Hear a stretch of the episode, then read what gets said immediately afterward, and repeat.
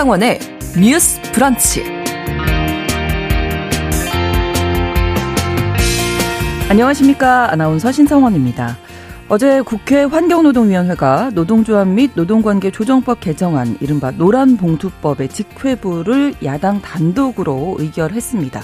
이제 법안이 본회의로 가게 되는 거죠. 노란봉투법은 노동자나 노동조합에 대한 회사의 손배, 가압류를 제한하는 등 노조법에 변화가 생기는 건데요.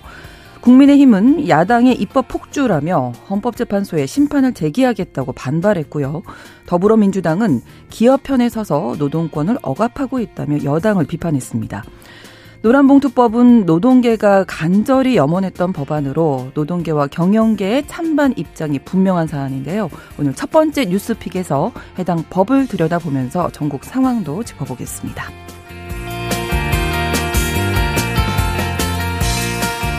윤석열 대통령이 어제 국무회의에서 저출생 대책의 하나로 외국인 가사노동자 도입 검토를 주문한 것으로 알려졌습니다. 지난 3월 시대전환 조정훈 의원이 최저임금 적용이 없는 외국인 가사도우미 도입을 위한 법안을 발의했었죠. 조 의원은 중산층 맞벌이 부부를 위해서 도입이 필요하다 이렇게 주장을 하고 있는데요. 서울시는 올해 하반기에 외국인 가사 도우미 도입 시범 사업을 준비 중에 있습니다. 두 번째 뉴스픽에서 해당 이슈 짚어보겠습니다. 5월 25일 목요일 신성원의 뉴스브런치 문을 열겠습니다.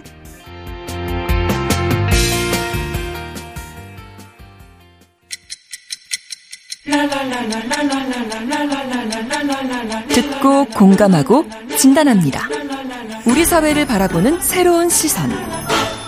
신성원의 뉴스 브런치 뉴스 픽. 뉴스 브런치 청취자 여러분들과 함께 소통하며 만들어갑니다. 짧은 문자 50원, 긴 문자 100원이 드는 샵 9730, 우물정 9730번 누르시고 의견 보내주실 수 있고요.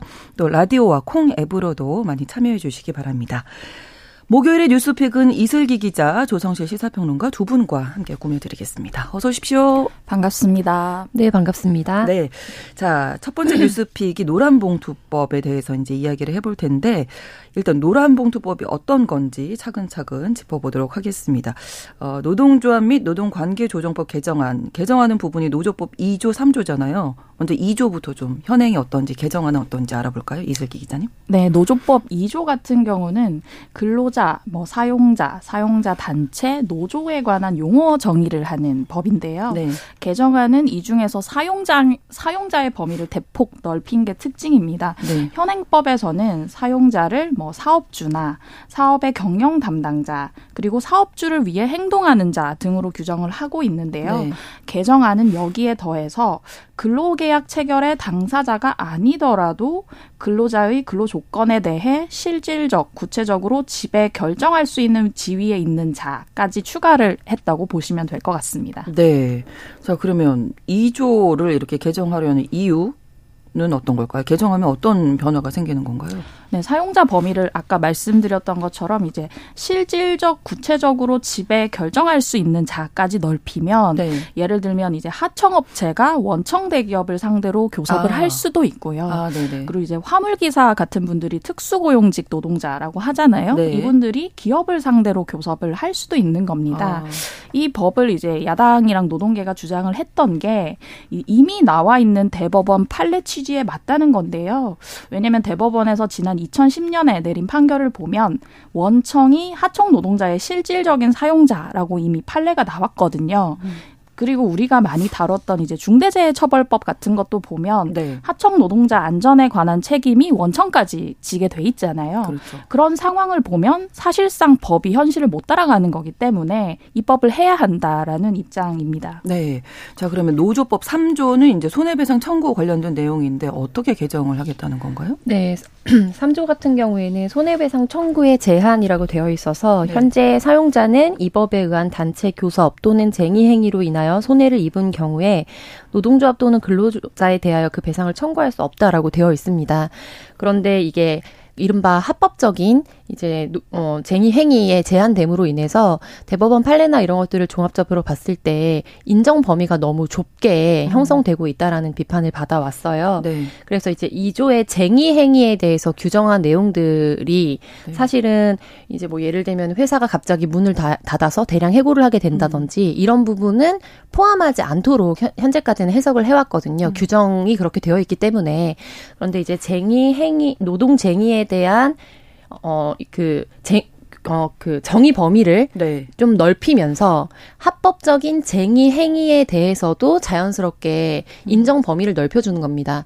그렇게 되면은 지금 우리가 여러 가지 사례들을 통해서 봤던 뭐 개인이 수십억 대 혹은 네. 수백억 대 손해배상과 가압류를 음. 당하게 되는 것에 대해서 일정 부분 좀 좁힐 수가 있는 거고요. 음. 그리고 노동조합이 진행하게 된 거에 대해서 이제 개인이 또 개인의 명의로 이제 어, 끝까지 채권을 압류한다든지 음. 이런 방식으로 진행 진행하는 것을 최소화하기 위해서 이번에 이제 법안들의 개정안을 담은 거고 네. 다만 이 부분과 관련해서는 그렇다면은 앞에서 말씀하신 2조의 규정과 이렇게 일치시켰을 때 종합적으로 불법적인 사용자의 행위 규범이 너무 넓어지면서 네. 이른바 재산권의 침해가 일어날 수 있다라는 뭐 명분으로 음. 또 반대가 일고 있는 그런 상황입니다. 네.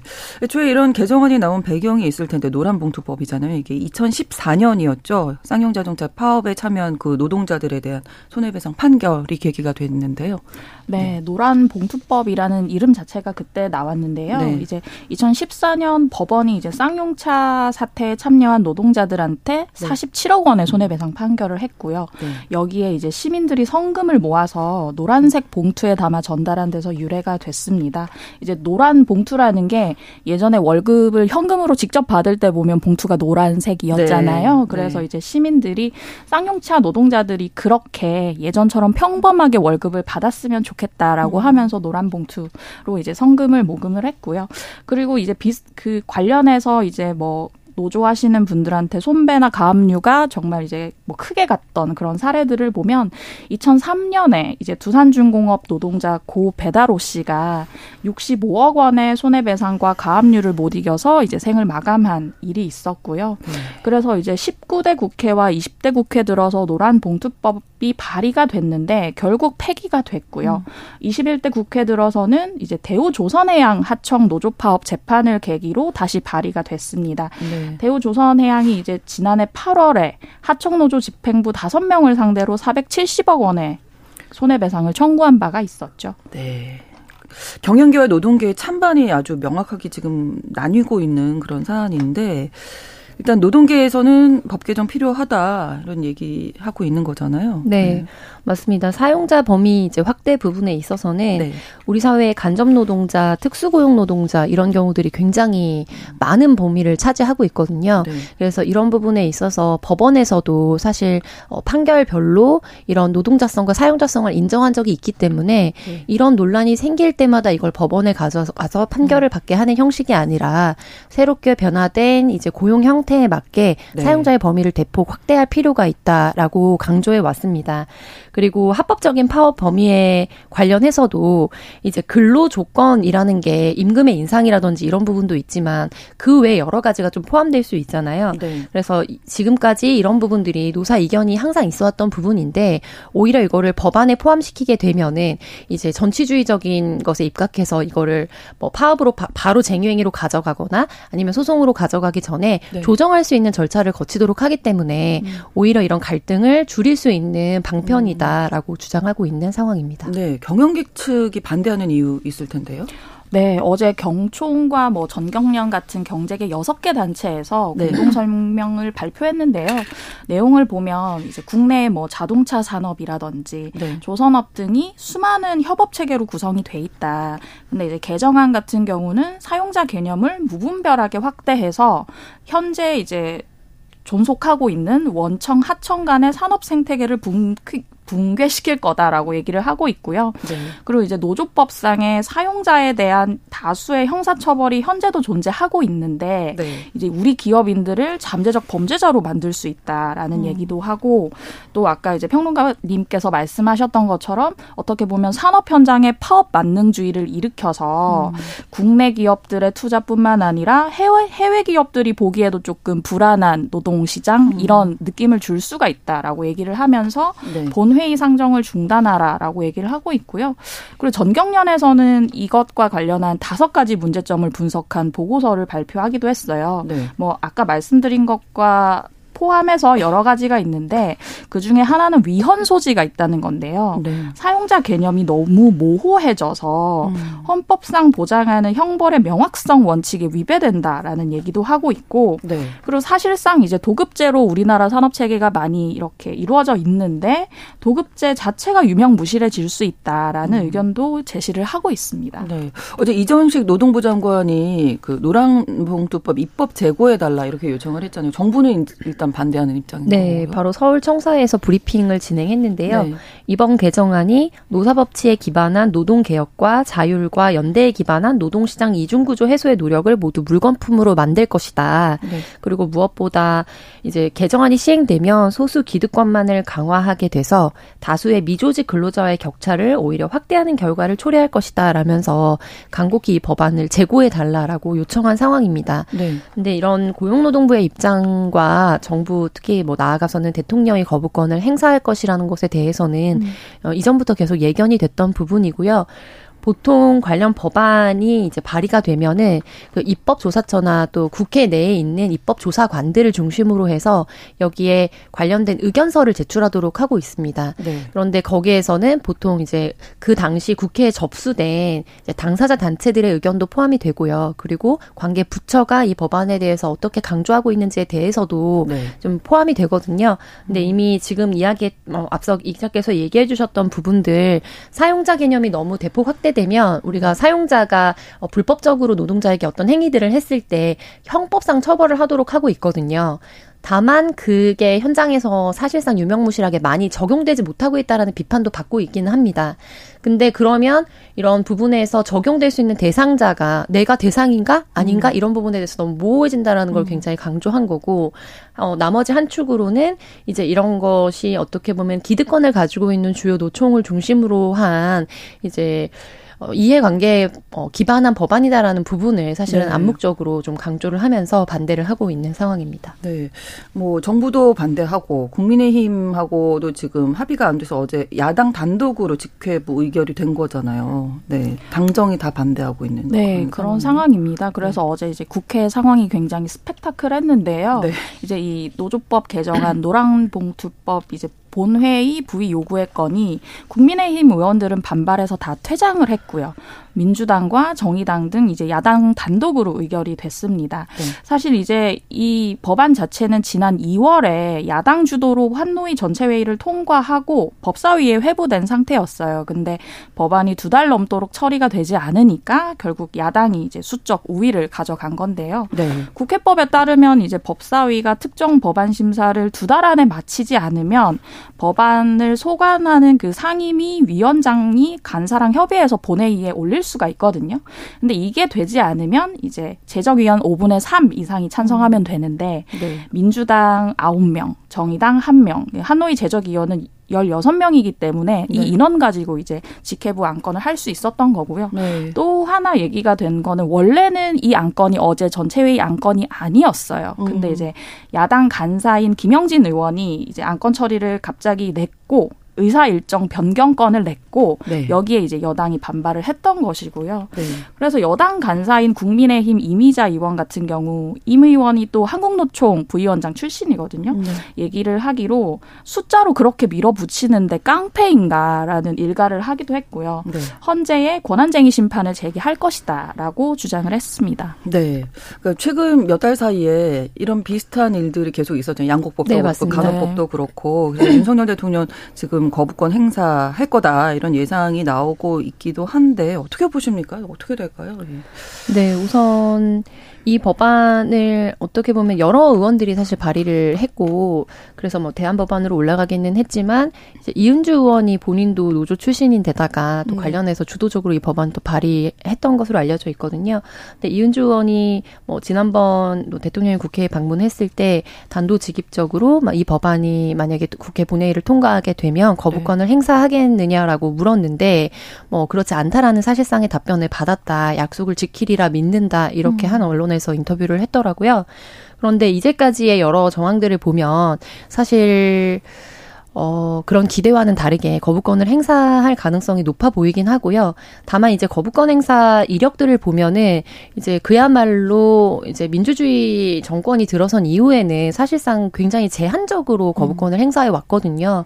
그런데 이제 내년도에 총선도 앞두고 있는 상황에서 연달아서 간호법과 함께 거부권을 네. 행사하는 것이 대통령에게는 굉장히 정치적으로 부담이 될 수밖에 그렇죠. 없는 상황입니다. 네. 그래서 또 일각에서는 그런 부분을 감안해서 대통령에게 정치적 프레셔를 주고 있는 것이 아니냐라고 또 비판을 하기도 하고요. 네.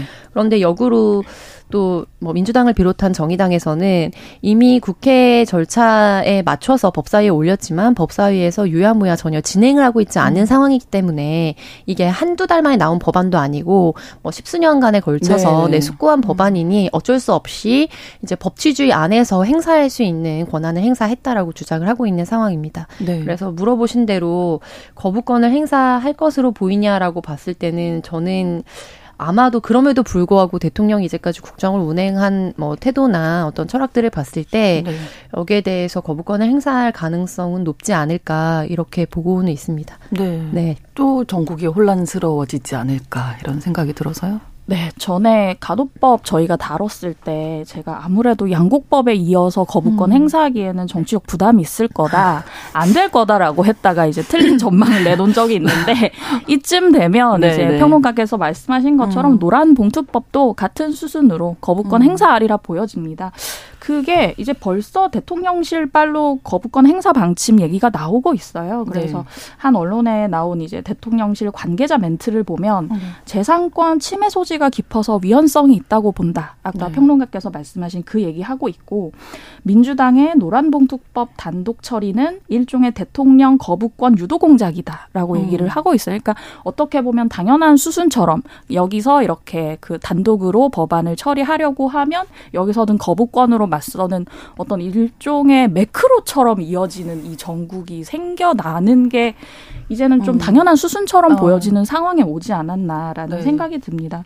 근데 그 와중에 아쉬운 것은 전국을 매크로처럼 진행해서는 안 되는 부분이고요. 네. 이게 여와 야가 짜고 치는 것처럼 이렇게 가선 안 음. 되는 부분이고 사실 뭐 여러 가지 얘기가 나오고 있잖아요. 뭐 야당에선 입법 폭출을 한다. 음. 여당에서는 뭐 여당이나 이제 대통령실은 의회를 무시한다 하는데 사실은 정치가 실종된 게 아니라 민생이 실종된 것 같아요. 그 네. 상황에서 양국법도 음. 마찬가지고 그렇죠. 간호법도 직역 간 갈등 같은 거 조정할 네. 어떤 의사가 있었는지 조금 의심스러운 부분들이 있는데 네, 그런 네, 거죠.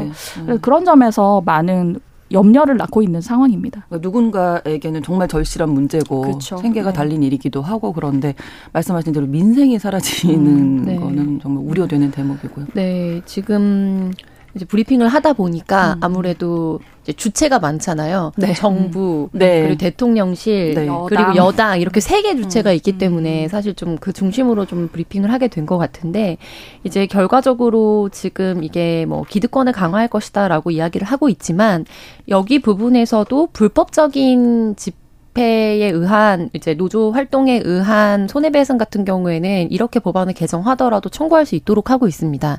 다만 합법적인 노조 활동의 범위를 어디까지 어, 진행할 것이냐 그리고 네. 그것도 없었던 범위를 대폭 이제 늘리겠다기보다 이미 건건이 대법원으로 가서 이제 일정 부분 어 그게 인정된다라고 인정받았던 부분들을 case by case로 이렇게 수년 뭐 길게는 10년여에 걸쳐서 한 사람의 인생과 또 그 가족들의 삶을 처참하게 그렇죠. 무너뜨리는 음. 방식으로 증명받지 말고 음. 오히려 안정하게 입법적으로 안정망을 그리고 예견 가능성을 이제 그렇죠. 보여주자라는 것이 이 법안의 취지거든요. 음.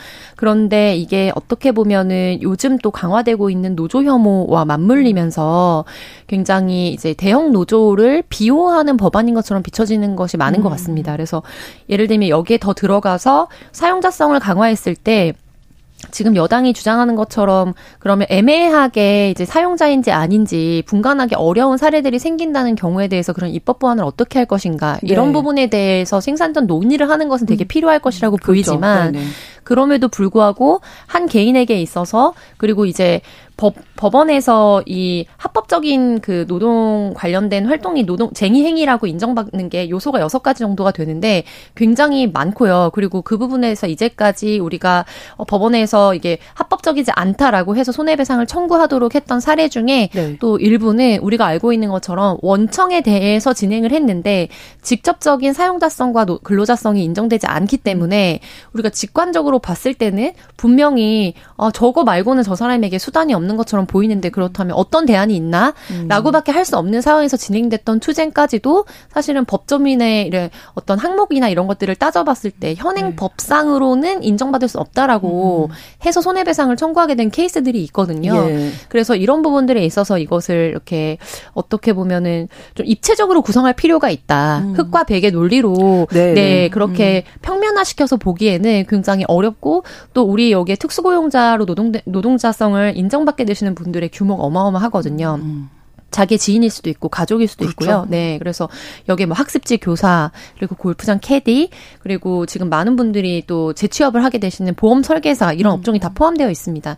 30년, 20년 동안 그렇게 근무를 하더라도 근로자가 아니었고 개인 사업자로서 사실 특수고용자들은 있기 때문에 음. 뭐 퇴직 이후라든지 그리고 뭐 연금이라든지 이런 그렇죠. 부분에 대해서 다 사각지대에 있거든요. 음. 그래서 이런 부분들을 좀 말씀하신 것처럼 민생적인 차원에서 우리 국회가 어떻게 역할할 것인지 좀 음. 보는 것이 필요하다. 네. 그리고 민주주의의 완성은 제도로 되는 게 아닌데 지금 민주주의의 폐해를 가장 극렬하게 보여주는 게 현재의 우리 정치 국면이라는 생각이 많이 들어서 굉장히 네. 아쉽고 안타까운 것 같습니다. 정말 정쟁으로만 끝날 게 아니라 세부적으로 말씀하신 대로 생산적인 논의가 필요한 법이 아닌가 싶은데요.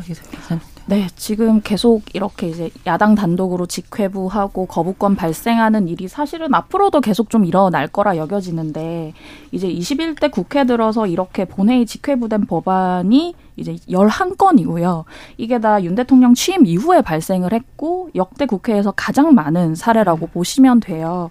근데 이게 메커니즘을 좀 말씀드리면 여소야대 국면인데 법사위원장은 또 이제 김도읍 네. 국민의힘 의원이고 그러다 보니까 여기 법사위에서 법안이 좀 막히는 게 있고 네. 그러면 이제 대통령한테 올라가면 거부권 행사가 계속 되는데 저는 이제 아까 말씀드린 민생 실종 이것도 있지만 결국 여와 야가 그 총선에서 나의 지지 세력일 것이 확고해 보이는 그들의 표를 어떻게 이제 안고 가겠다라는 네. 전략하에 아, 어떻게 이 법안이 어떻게 될지 모르지만 나는 최선을 다했어라는 어떤 시그널 동작만 음. 계속해서 보여주고 있는 것 아닌가. 음. 근데 그 와중에 이제 뭐 간호법도 마찬가지고 실질적으로 소외되고 있는 당사자들이 존재를 하는 것이고요. 네. 조금씩 법안을 이제 심사하는 과정에서 고치고 하더라도 조금 네. 더 진정성 있게 협의를 네, 했으면 네. 좋겠다라는 음. 생각이 듭니다. 네, 저희 청취자 돌맘님 재산권이 인권보다 우선인가요? 노란봉투법은 노동자의 생존에 관한 법입니다. 이렇게 남겨주셨고요. 2380번으로 들어도 들어도 참 어렵네요. 음. 대통령은 거부권 행사할 것 같고 여야는 찬반으로 엇갈리고 국민들만 힘듭니다. 이렇게 음. 남겨주셨는데 저희가 어떤 이제 사안을 다룰 때 국민들만 힘들 것 같네요. 이런 음, 얘기 네. 많이 나오거든요. 네. 그러지 않았으면 좋겠습니다. 네.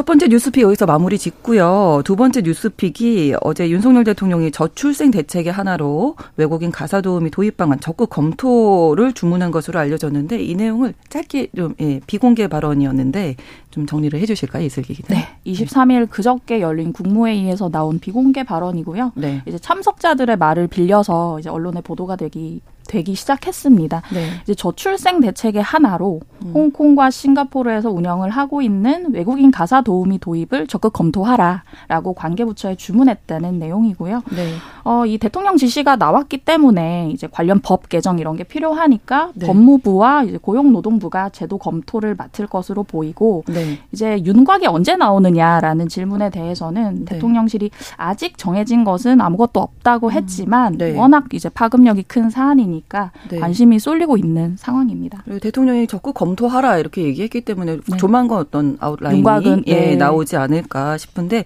사실은 이 내용이 지난 3월에 시대전환 조정훈 의원이 발의한 법안인데요. 이 내용 잠시 후에 자세하게 또 다뤄보도록 하겠습니다. 뉴스 브런치 1부 마치고 2부에서 뉴스픽 이어갑니다. 11시 30분부터 일부 지역에서는 해당 지역 방송 보내드리겠습니다.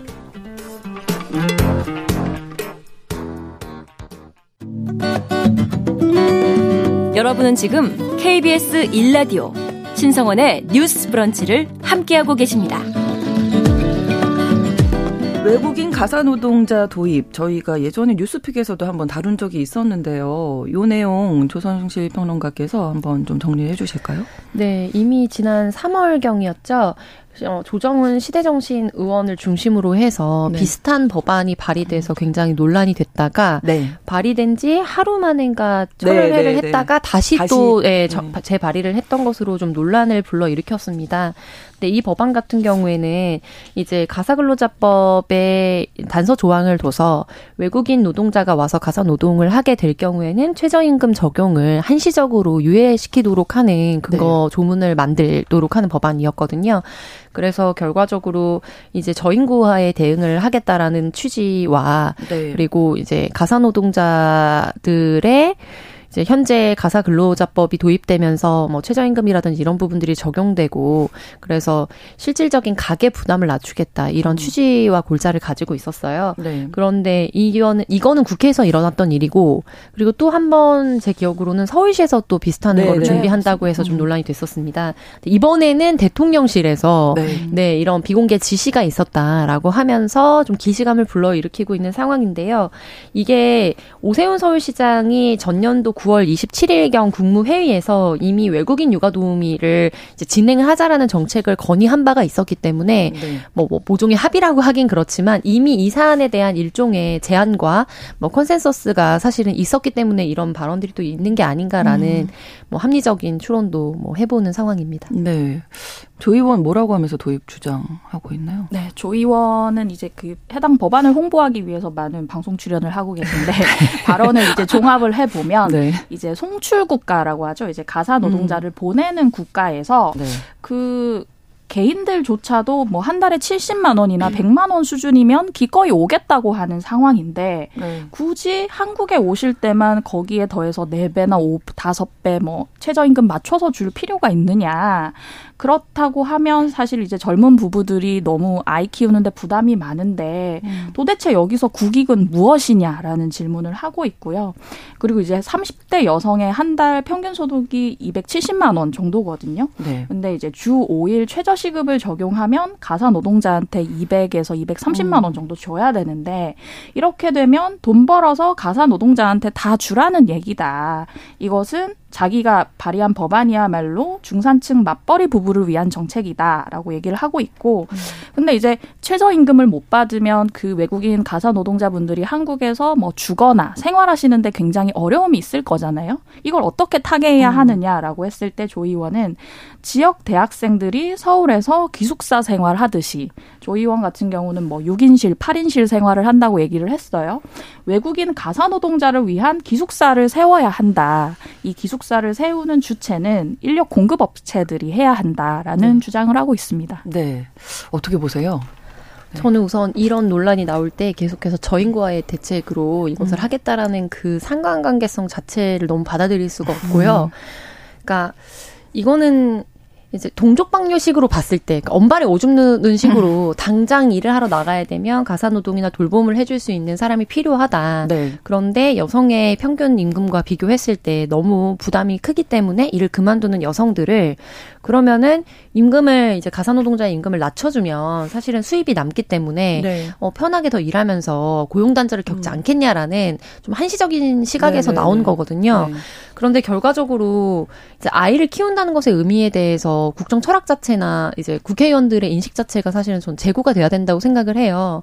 그러니까 아이를 왜 키우는가? 네. 그리고 아이를 키우는 것의 기쁨과 아이를 키우겠다라는 입장에서 정부의 원하는 진짜 히든 니즈가 무엇인가를 봤을 음. 때 뭐 마른 어른들께서 그런 말씀 하시잖아요. 아이 키울 때 효도는 어렸을 때 세 살 이전에 다 한다는 얘기 많이 하시거든요. 네, 맞아요. 그래서 행복은 눈에 안 보이지만 고통은 음. 눈에 보이고 네. 근데 그 행복이 가장 압축적으로 일어나는 시기가 한 생명이 성장해서 뭐만 3세가 되고 만 5세가 되는 그 시기가 가장 압축적으로 사실 꽃을 피우는 시기입니다. 그래서 전인적으로 성장하는 누군가를 돌보면서 나도 이렇게 성장해 왔고 그렇죠. 또 나도 누군가의 돌봄을 받으면서 생을 마무리할 수밖에 음. 없다라는 인간의 순리에 대해서 되게 배우게 되고요. 그렇죠. 그런 데서 어떤 어떻게 보면 그야말로 인류애 음. 같은 것들이 확장이 되는 것인데 특히 요즘의 시대 정신을 생각했을 때 내 아이를 내가 키우면서 일가정 양립을 하고 싶다라는 요구이지 음. 내 아이를 누군가에게 맡기고 근로시간 저축하면서 주 뭐 몇, 몇, 백 시간 가까운 시간들을 해서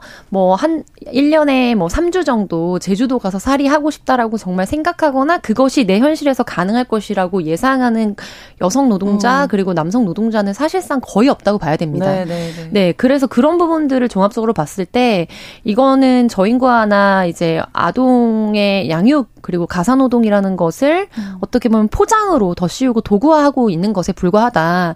그래서 저는 이 법안에 있어서 그 문제는 좀 분리해서 봐야 된다고 보고요. 네. 다만 그러면 그것과 분리했을 때 왜 이 법안이 이제 국정에서도 그렇고 국회에서도 그렇고 뭐 지자체에서도 이렇게 좀 핫한 이슈가 되었는가라고 네. 봤을 때는 저는 개인적으로 가사근로자법이 도입된 거에 여파라고 봅니다. 그러니까 그 전에는 퇴직금도 없고 그냥 어떻게 보면 집에 와서 일해주시는 선생님과 제가 합의를 하면 되는 방식으로 일정 그렇죠. 부분 이루어졌어요 네네. 암암리에. 그렇죠. 그런데 이제 법의 적용 범위 안으로 들어오게 되면서 음. 이것들이 잘 되지 않았을 때 이게 소송이 되고 그리고 뭐, 뭐 여러 가지 법적인 문제가 될 수 있다라고 생각이 드니까 그러면 이제 20여 년, 30여 년 가까이 요구되어 왔던 이 법안은 통과가 됐고 음. 그 부담을 면책을 선택을 어떻게 시켰을까 시킬 것이냐 했을 때 음, 음. 어, 국내 노동자한테는 인권이나 뭐 여러 가지 헌법상의 기본권 이런 것들 때문에 진행을 못 한다면 음.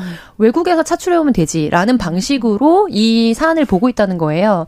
그래서 사실은 그러면 이 법안이 제정된 것 자체도 퇴색 네. 될 수밖에 없는 상황이다. 음. 그리고 가사노동이라는 거는 저는 기본적으로 가장 가능하면 본인이 해야 된다고 봅니다. 네. 네, 성인이 되면서 네. 필요한 거는 옷 정리하고 설거지하고 빨래하고 하는 거는 소득이 높을수록 누가 대체해주면 좋은 일이 아니라 그 가운데서 자기가 전인적으로 누릴 수 있는 기쁨을 누리고 음. 그리고 필요하다면 외주를 주고 용역을 줄 수 있지만 이제 그런 부분에 있어서도 이것이 누군가에게 전문성을 요구하는 일이라는 것에 대한 직역에 대한 이해와 그렇죠. 존중이 있어야 네, 네. 사실은 이 부분에 있어서도 어떻게 보면 일자리 문제나 음. 노동 인권 문제도 같이 같이 제고될 수 있는 부분이 아닐까. 네. 음. 저출생 대책이라서 저는 이게 저출생에 도움이 될까요? 그렇게 저출생 아 이게 어디서부터 얘기를 해야 될지 굉장히 음. 어려운 부분이 있어요. 왜냐하면 음. 그 일단 조정훈 의원이 얘기하는 그 법안 같은 경우는 그 혐오와 차별의 정서가 여러 가지로 교차가 맞습니다. 돼 있거든요. 네. 일단 이주 노동자에 대한 차별도 있고요. 네. 돌봄 노동에 대한 가치를 그렇죠. 폄훼하는 것도 있고요. 네. 그리고 돌봄 노동이 성평등을 통해서 이제 분담하는 걸로 달성이 되는 게 아니라 음.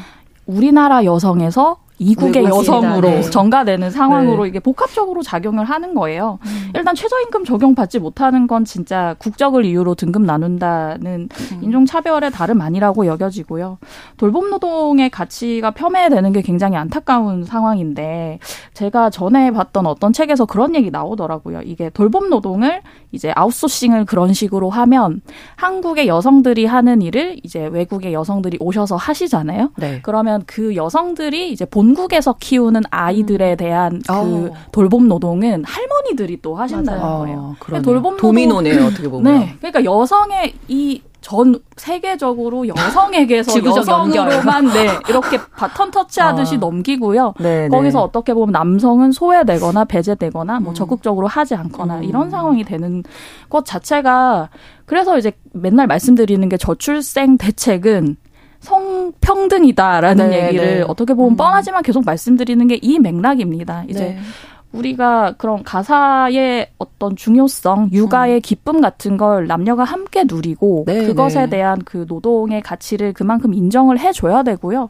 그래서 실제로 이제 이 맘카페 여론을 좀 봤더니 조정훈 의원 안을 반기시는 분도 있어요. 그럴 수 있어요. 네, 그럴 수 네, 있어요. 네, 지금 너무 현실적으로. 당장 급하니까 예, 그리고 이제 가사 노동자의 많은 돈을 그럼요. 쓰시긴 어려운 분들 네. 그런 얘기도 하시는데 그 중에 또 신기했던 게 직접 이러한 것을 운용하고 있는 있는 홍콩이나 싱가포르 사례를 보시거나 네. 들으신 분도 많더라고요. 음. 그 얘기 들으면 아 부럽긴 한데 근데 그 시터들이 뭐 베란다나 붙박이장 같은 데서 잔다더라.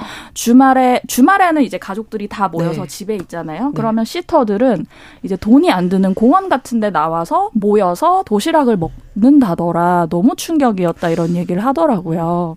그러시면서 결과적으로는 아까 이제 평론가께서 얘기하셨던 것처럼 부모가 직접 아이를 돌볼 수 있는 세상을 위해 많이 지원해달라. 그렇죠. 그게 먼저라고 네. 하셨어요. 내 아이는 내가 돌볼 수 있게. 네. 그래서 일도 하면서. 일도 네. 하면서. 노동 시간이 단축되고 유연하게 음. 유지만 되면 사실 음. 결정적 시기만 지나면 충분히 할 수 있거든요. 네. 그래서 말씀하신 것처럼 정시퇴근 보장, 뭐 음. 육아휴직 성별 상관없이 불이익 네, 없이 쓸 수 있게 해달라. 음. 육아휴직 수당 적정 수준으로 만들어 달라는 음. 요구를 하셨습니다. 네. 청취자 여러분의 의견으로 마무리 마무리를 하도록 하겠습니다. 음. 2918번으로 저출생 대책 고민한다는 건 알겠는데 아까 그 평론가님 말씀해 주신 것처럼 아이를 내가 키우는 즐거움을 생각 안 하는 정책 같습니다 음. 하셨고요. NHJ님 좀 저렴하게 외국인 가사 도우미 손에 아예 맡겼다고 맘 편히 과연 직장 생활을 할 수 있을까요? 그게 맞아요. 저출생 음. 대책이라는 게 음. 답답하다고 하셨고 태인이 님 친정 언니가 이 아마 외국인 가사 도우미 음. 지금 하고 계신가 봐요. 근데 문화 차이 등 때문에 좀 잘 안 맞았다고 음. 이런 현실적인 부분도 얘기를 해 주셨고 최8일 님 어, 외국인 여성 가사 도우미 그들도 인권이 있는 건데 최저임금 이하로 근로를 시킨다면 그건 문제죠. 많은 의견 주셨습니다. 목요일에 뉴스픽 마치겠습니다. 이슬기 기자, 조성실 시사평론가 두 분과 함께했습니다. 고맙습니다. 수고하셨습니다.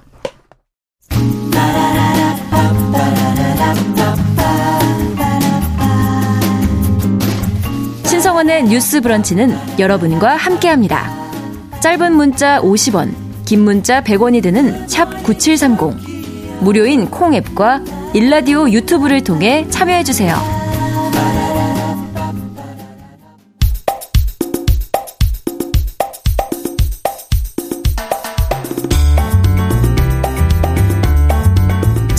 시각으로 우리 사회를 진단합니다. 뉴스 브런치 MG 데스크. 지금 이 시대를 살아가는 청년 여성들은 우리 사회를 어떻게 바라보고 평가할지 MG데스크에서 들어보겠습니다.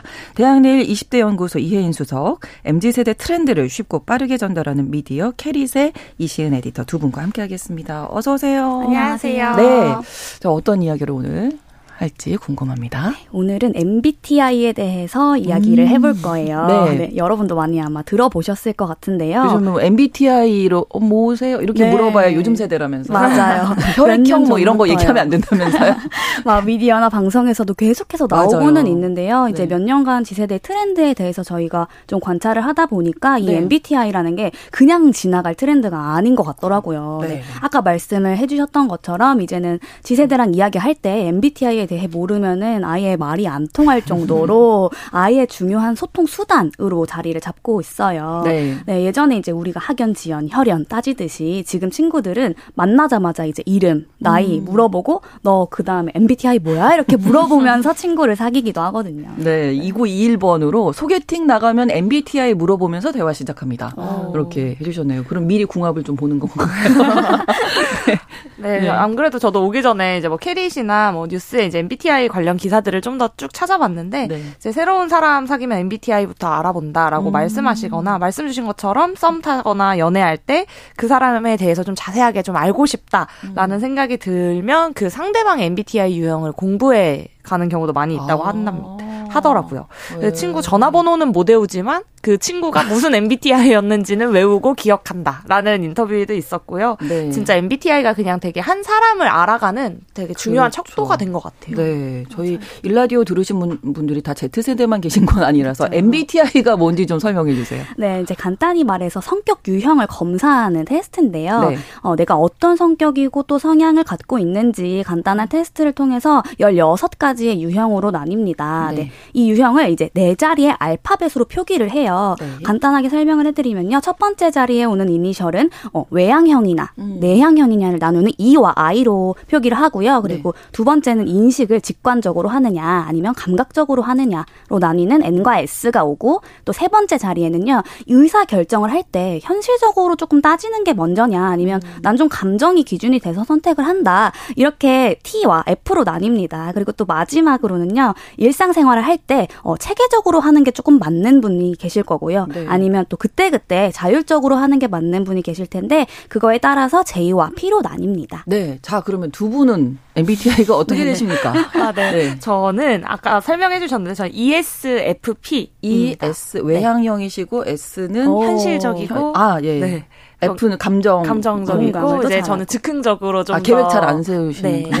그런 편입니다. 네, 이혜인 수석 ESFP, 네. 이시은 에디선 ENFJ예요. ENF 두 분다 네. E이시군요. 네, 오. 맞아요. E 이제 외향적이면서 네. N 좀 현실적이기보다는 좀 창의적인 걸 좋아하고 음. 또 F니까 또 감성적이면서 공감해 주는 네. 것도 좀 즐기고 그리고 네. J라서 이제 계획하는 거를 좀 즐기는 편입니다. 저는 ISTJ. ISTJ요. 어, 제 남편이랑 좀 비슷 비슷하시네요. 그 남편 비슷한 분들이 많으시네요. 예, 많이 봤어요. 근데 좀 잘 맞는 것 같으세요? 이 어, 성향이? 네, 저는 아예 또 다른 완전히 다른 유형이거든요. 제가 남편이랑 음. ISTP예요. 오. 어. 그래서 아예 안 맞을 줄 알았는데 네. 오히려 다 반대니까 또 잘 맞는 부분도 있더라고요. 어, 저도 남편이랑 완전 반대거든요. 오. 어. 남편 ENFP, 어, 저 어떠세요? ISTJ. 다른 줄 알았어요. 너무 다른 사람이어서. 네. 예, 어떠세요, 이현수 선수? 어, 잘 전, 맞으세요? 네, 이거 테스트 ESFP? 해봤을 때좀 네. 비슷하다고 생각을 했던 것 같아요. 음, 저도 음. 사실 막 계획을 잘 하거나 이런 것보다 좀 즉흥적으로 아. 네, 뭐 일을 하거나 여행을 갈 때 좀 그런 편이어서 아, 어, 되게 비교적 신뢰감이 음. 좀 간다라고 생각을 했던 것 같습니다. 네, 자 그럼 Z 세대는 이 MBTI를 어떻게 대화하고 노는지 궁금한데요. 네, 방금 보셨듯이 뭐 서로 겹치는 유형이 있으면 벌써 말이 잘 통하고 아니면 네. 좀 다른 게 있으면은 어, 이게 다르네 하면서 좀 이어지잖아요. 그렇죠, 그렇죠. 네, 그래서 아까 그 또 말이 나왔는데 MBTI를 음. 기반으로 소개팅을 하는 경우도 음. 있는 거예요. 이제 테스트 결과를 기반으로 공감대 형성이 좀 잘 될 것 같다라는 아. 유형을 매치를 알아서 해주는 거고요. 네. 초반에 이게 나왔을 때는 아 이게 맞겠냐 하는 이제 부정적인 의견도 굉장히 많았는데요. 네. 어, 다들 좀 재미로 접근을 하다 맞아요. 보니까 네. 의외로 말이 잘 통해서 좋다라는 음. 반응도 많았습니다. 네. 그리고 이런 MBTI가 콘텐츠의 좀 주요한 장르로 번지기도 했습니다. 요새는 유튜브에서 웹드라마나 뭐 코미디 꽁트 영상 짧게 이렇게 보시는 분들 굉장히 많거든요. 네. 근데 웹드라마 같은 경우는 이제 이 조회수가 굉장히 잘 나오는 소재 중에 하나가 요 MBTI에 관련된 거라고 합니다. 그러니까 MBTI로 뭐 무슨 드라마를 만들까 네. 싶으시죠. 근데 네. 이게 약간 유형별로 대표되는 이미지들이 있는데 음. 그 특성을 되게 살려서 좀 에피소드를 짜는 거예요. 아, 재밌겠네요. 네, 예를 들어서 뭐 T유형이 네. 약간 논리적이고 되게 그렇죠. 이성적인 유형으로 나오다 보니까 네. 쿨하고 뭔가 음. 뒤끝 없고 뭔가 이런 이미지로 많이 불리는데 그렇죠. 네, 요런 유형의 남자친구랑 사귀면 일어나는 일 아. 같은 주제를 다루는 거예요. 뭐 어디서 나 다쳐와서 네. 어나 다쳤어 이러는데 병원은 갔어? 뭐 약간 음. 이렇게 질문으로 시작을 그렇죠. 한다거나 음. 뭐 교통사고 났어요. 뭐 괜찮아가 아니라 보험 불렀어? 약간 이렇게 물어본다거나 그래서 약간 같은 소재를 보더라도 음. 아이 사람이 왜 이러는구나를 좀 알고 재미있게 보는 거더라고요. 그래서 네. 나도 뭐 저유형 상황인데 지금 이렇게 네, 아나운서님 네. 하신 것처럼 저 너무 공감했죠 지금 네. 티에.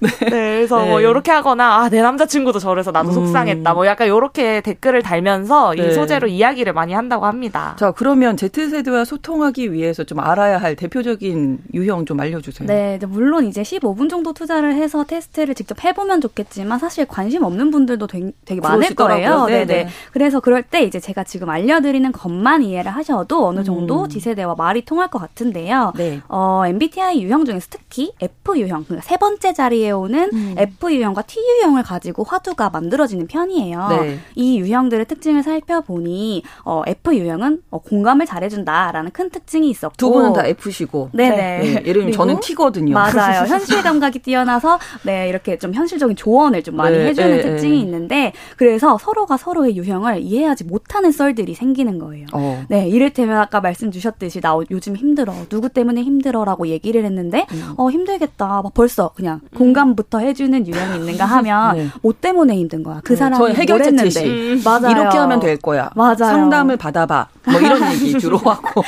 그래서 네. 이제 뭐 F 유형 같은 경우에는 음. T 유형이 그렇게 했을 때 아 왜 먼저 공감 안 해줘 좀 속상해라고 아. 이렇게 얘기 를 하면서 조금 다투는 거죠. 네. 이 두 유형의 이제 차이를 아, 셨으니까 이런 음. 상황에서 좀 대, 재미있게 대화를 할 수 있을 거예요. 네, 공감을 먼저 해줘야 되는 거군요. 아, 괜찮아? 뭐 왜? 아. 뭐, 뭐 어떠, 어떻게? 어. 뭐 약간 이런. 음, 알겠습니다. 네. 네, 간단히 이렇게 좀 청취자분들하고도 얘기해 보면서 테스트 해보면 좋을 것 같은데요. 네. 한번 저번에 살짝 소개해드렸었는데 유행하는 질문이 하나 있어요. 네. 부모님한테 음. 내가 바퀴벌레로 변하면 어떻게 할 거야? 라고 카톡을 보내고 네. 그 결과와 반 응을 어, 보는 거예요. 어떤 프로그램에서 본 것 같아요, 이거. 어, 네. 네. 혹시 어떻게 하실 건가요? 자녀분 저는 그런 질문을 왜 하는지가 일단 처음부터 그런 생각, 그러니까 아무 감, 왜 저 질문을 지금 왜 하지?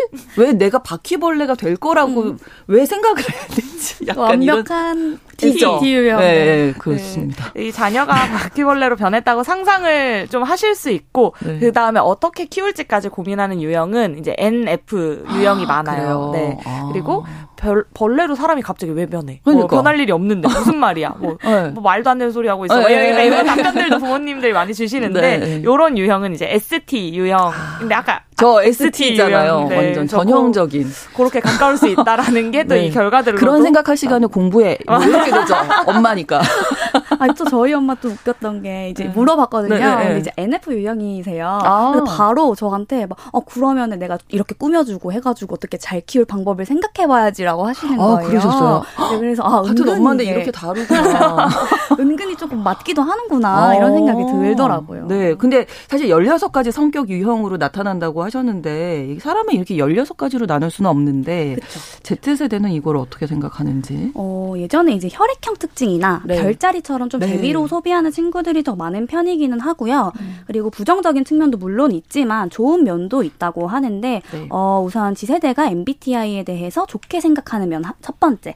어, 부모님이랑 대화가 된다는 거죠. 그렇죠. 네, 실제로 음. 지세대 사이에서는 아, 엄마 아빠 MBTI 유형 뭘까 테스트 음. 시켜보는 친구들이 굉장히 많다고 해요. 네. 우리 부모님은 이런 유형이래. 어, 그래서 나 이런 면에서 조금 부모님이랑 음. 안 맞았던 것 같아. 음. 음. 다음번에는 어, 이 유형에 맞춰서 조금 대화를 시도를 해봐야지. 라면서 음. 이제 물꼬를 트는 거죠. 네, 이거 중요하네요. 서로를 알아간다는, 이해한다는 그렇죠. 거. 그리고 이제 나아가서 나도 좀 더 잘 알게 됐다라고 어. 말하는 유형이 많아요. 네. 그래서 뭐 선호 선호하는 상황이나 성향을 기반으로 어쨌든 선택한 결과다 보니까 나를 누군가에게 설명하기에 되게 좋은 수단이다. 그러니까 혹은 나도 몰랐던 음. 나의 특성을 좀 이해하고 알게 됐다라고 이야기하는 친구들도 많이 있습니다. 네. 뭐 모두가 다 이렇게 MBTI 긍정적이지만은 않고요.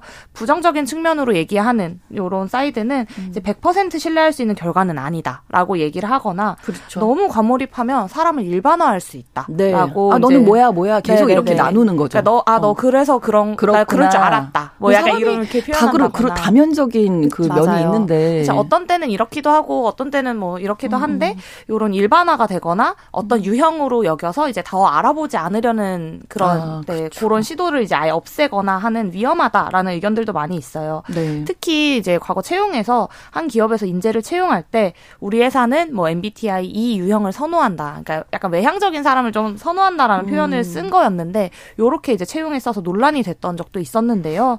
일상생활에서 그냥 간단하게 small talk 정도로 얘기하는 건 좋지만 어떤 의사결정을 하는데 이 MBTI를 엮는 거는 좀 형평성에 그렇죠. 어긋난다라는 의견이 대부분입니다. 네. MBTI 유행을 잘 이용한 사례도 있다고요? 어, 특히 마케팅에 활용을 하려면요. 너무 깊게 파고들지 않는 게 중요한 것 같아요. 어, 학생들 study planner로 유명한 이제 문구 브랜드가 있는데 네. 이전에 이 MBTI를 이용해서 출석 이벤트를 한 적이 있어요. 네. 어, 이를테면 S 유형과 N 유형 중에서 어떤 유형 그룹이 더 스터디 그룹 출석률이 높을까라고 이제 대결을 붙인 거예요. 음. 어, 이런 경우 이제 누군가를 뭐 유형화 시키지도 않았을 뿐더러 그냥 재미로 활용한 게 눈에 보이잖아요. 네. 네 반면에 이제 맥 맥락이 없이 뭐든지 MBTI 유형으로 연결지어서 제품을 음. 추천하는 식으로 활용하는 경우에는 별로라는 반응이 많죠. 뭐 음, 그렇죠. 당신은 뭐 땡땡땡땡 유형이기 때문에 이 제품을 좋아할 거예요라고 해버리면 네. 너무 억지로 끼워 맞춘 네, 그런 느낌이라서 경쟁력이 조금 떨어지는 거죠. 네, 여기에 맞물려서 사주도 좋아한다면서요 요즘 네, Z 세대가 사주까지 이제 이 MBTI 음. 같은 요런 나를 알아가는 테스트의 일환으로 음. 생각을 하는 것 같아요. 네. 그래서 최근에 뭐 사주가 더 신빙성이 있을 있을까 아니면 MBTI가 더 신빙성이 있을까 대결하는 예능이 생기기도 했고요. 음. 실제로 저희가 대학 내 20대 연구소에서 조사해본 결과 지세대가 운세 관련 행동 중에 좀 경험해봤던 것들이 타로에 이어서 사주를 본 적이 있다라고 답한 응답률이 57.2%나 됐습니다. 생각보다 또 높네요. 네. 음. 그래서 예전에는 뭐 이게 뭔가 부모님이 가서 보는 행위라고 생각했는데 이제 네. 스스로 이런 앱 비대면 서비스들을 활용해서 유료 결제하고 즐기는 지세대도 굉장히 많아요. 네. 그래서 이런 타로 사주 챗봇을 월에 한 9,900원 정도 주고 구독을 하고 어. 이렇게 같이 이용하는 MZ 세대가 많다고 합니다. 그래서 뭐 음. 중요한 일이 있거나 뭔가 궁금한 점이 생겼을 때 이 앱 서비스를 활용하는 거죠. 네. 2938번으로 혈액형으로 분류하는 것보다 훨씬 더 재밌네요. 이렇게 말씀해 주신 분도 계셨고 음. 4933번으로 MBTI 알고 나서 저도 제 성격을 알게 되면서 나름의 어떤 소속감이 생겼다. 음. 이렇게 말씀을 해 주셨거든요. 있거든요. 좀 서로를 이해하고 나를 더 잘 이해하고 요런 정도 선까지 이용하시는 게 그렇죠. 좋지 않을까 싶습니다. 오늘 MG 데스크 MBTI에 대해서 알아봤고요. 대학내일 20대 연구소 이혜인 수석, 캐릿의 이시은 에디터 두 분과 함께했습니다. 고맙습니다. 감사합니다. Z세대가 좋아하는 노래죠. 지코의 아무 노래 들려드리면서 신성원의 뉴스 브런치 목요일 순서 마치겠습니다. 저는 내일 오전 11시 5분에 다시 오겠습니다. 고맙습니다. 분위기가 겁나 싸해. 요새 이런 게 유행인가? 왜들 그리 재미없어? 아 그건 나도 마찬가지